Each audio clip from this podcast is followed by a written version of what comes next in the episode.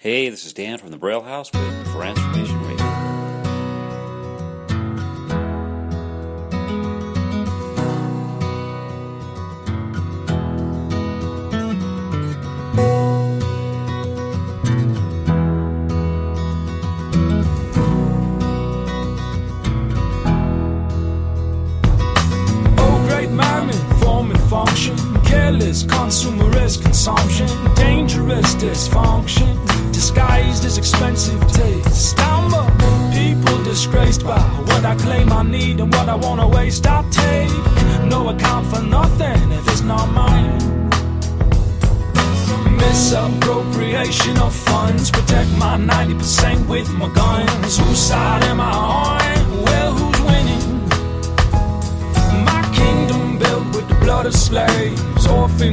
ghettos and homeless graves. I sold their souls just to build my private mansion. Some people say that my time is coming. Kingdom come is the justice running down, down,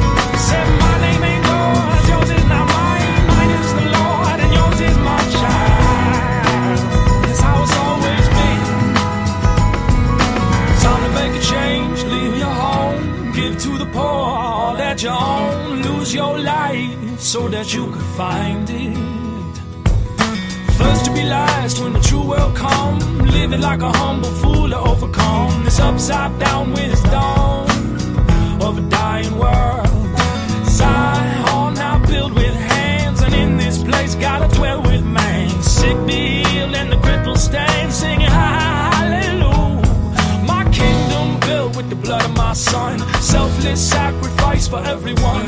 Faith, hope, love, and harmony. I said, let this world know me by your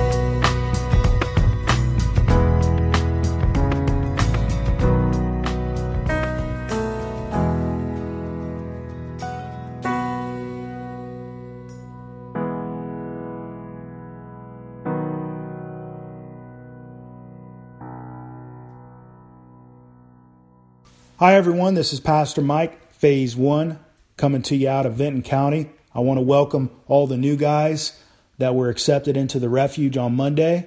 Phase One is a safe place for men to discover God, and I truly hope and pray that is exactly what happens um, while you're in Phase One. Have a wonderful day. And now, as we turn our attention to the reading of the New Testament, our scripture comes from the book of Luke, chapter 19 verses 28 through 48. Here's a brief overview of what we'll be narrating today. By this time, Jesus was extremely well known. Everyone coming to Jerusalem for the Passover festival had heard of him, and for a time the popular mood was favorable toward him. The Lord needs it, was all the disciples had to say, and the cult's owners gladly turned their animal over to them. Christians celebrate this event on Palm Sunday. The people lined the road praising God, waving palm branches, and throwing their cloaks in front of the colt as it passed before them. Long live the King! was the meaning behind their joyful shouts. Because they knew that Jesus was intentionally fulfilling the prophecy that was given back in the book of Zechariah. Look, your king is coming to you. He is righteous and victorious, yet he is humble, riding on a donkey, riding on a donkey's colt. Well, to announce that he was indeed the Messiah, Jesus chose a time when all Israel would be gathered at Jerusalem, a place where huge crowds could see him and a way of proclaiming his mission that was unmistakable. The people went wild. They were sure their liberation was at hand. The people who were praising God for giving them a king had the wrong idea about Jesus. They expected him to be a national leader who would restore their nation to its former glory. Thus, they were deaf to the words of their prophets and blind to Jesus' real mission. And when it became apparent that Jesus was not going to fulfill their hopes, well, many people turned against him. The Pharisees thought the crowd's words were sacrilegious and blasphemous.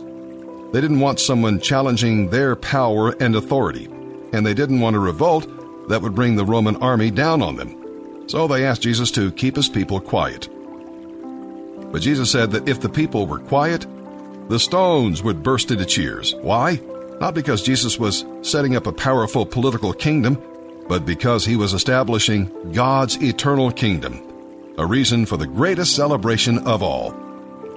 And with that, let's begin our reading today here in the New Testament.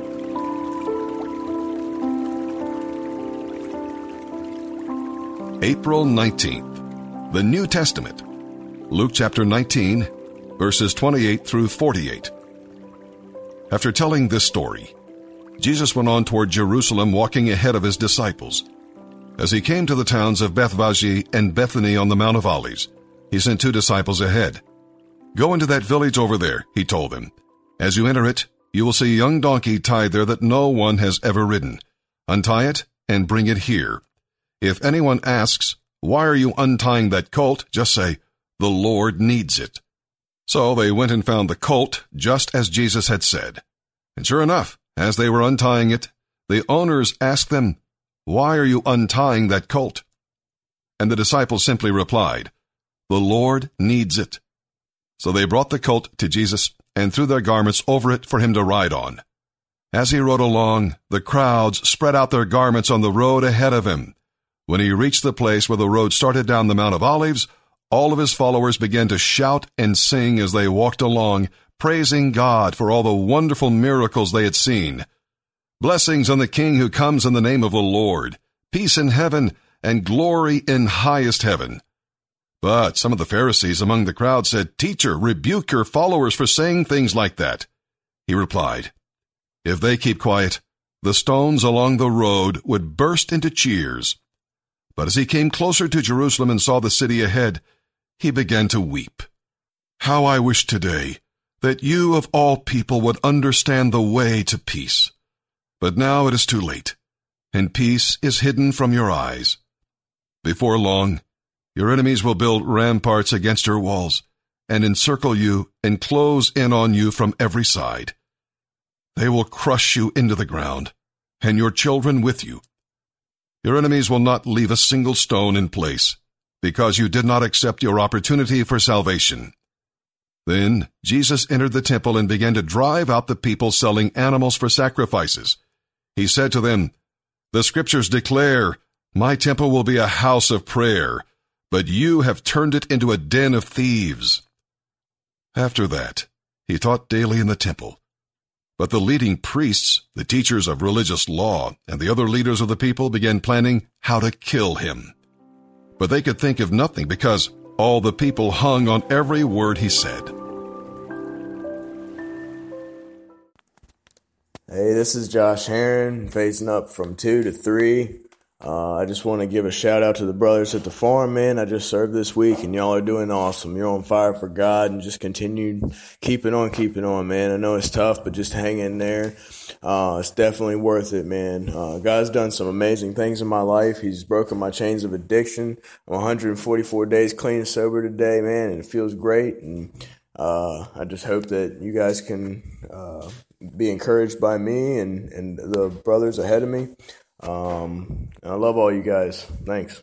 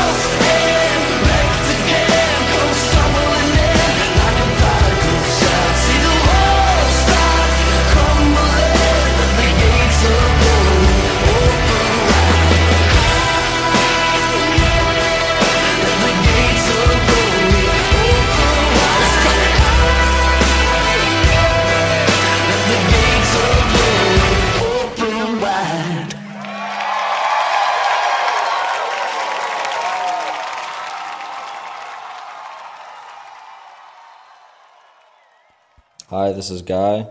I made it to phase three from phase two. I love you, brothers, and I pray for you every day that you'd be led by God's Spirit and overflowing with gratitude. Shout out to my brother Josh, second Josh as well, Dan, and Eric, and Luke.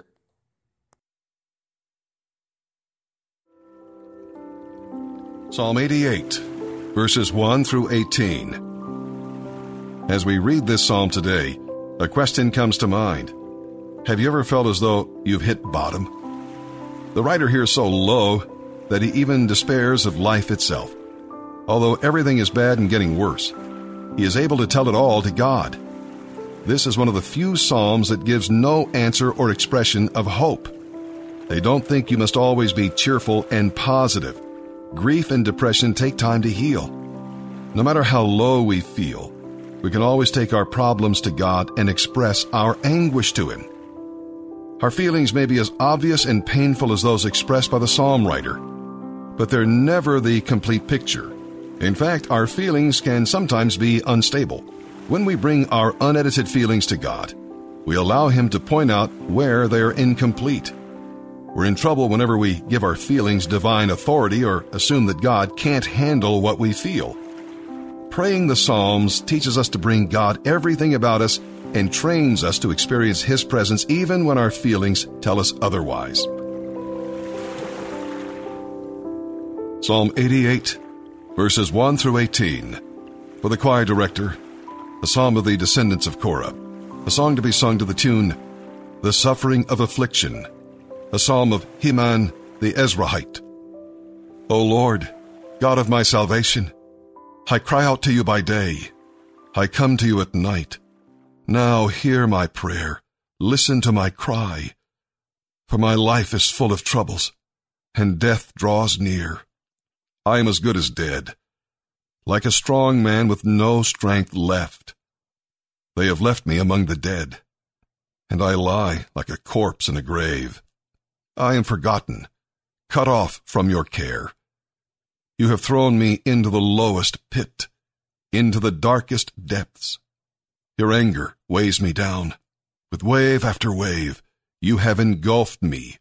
Interlude. You have driven my friends away by making me repulsive to them. I am in a trap with no way of escape. My eyes are blinded by my tears. Each day I beg for your help, O Lord. I lift my hands to you for mercy. Are your wonderful deeds of any use to the dead? Do the dead rise up and praise you? Interlude. Can those in the grave declare your unfailing love? Can they proclaim your faithfulness in the place of destruction? Can the darkness speak of your wonderful deeds? Can anyone in the land of forgetfulness talk about your righteousness? Lord, I cry out to you. I will keep on pleading day by day. O Lord, why do you reject me? Why do you turn your face from me? I have been sick and close to death since my youth.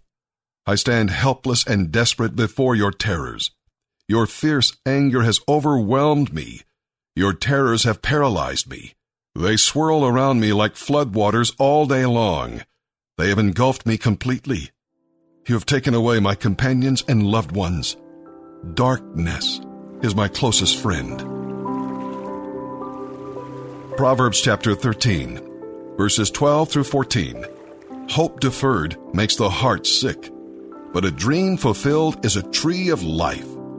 People who despise advice are asking for trouble. Those who respect a command will succeed. The instruction of the wise is like a life giving fountain those who accept it avoid the snares of death. For as by one man's disobedience the many were made sinners, so also by one man's obedience the many will be made righteous.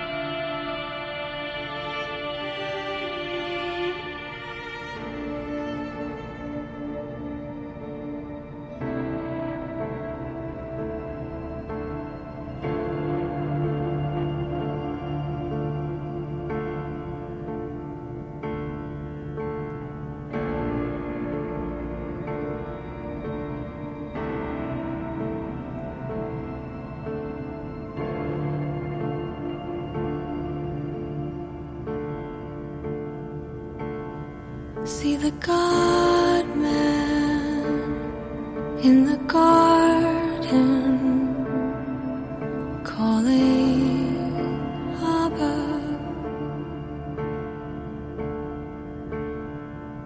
The cold set in as his we.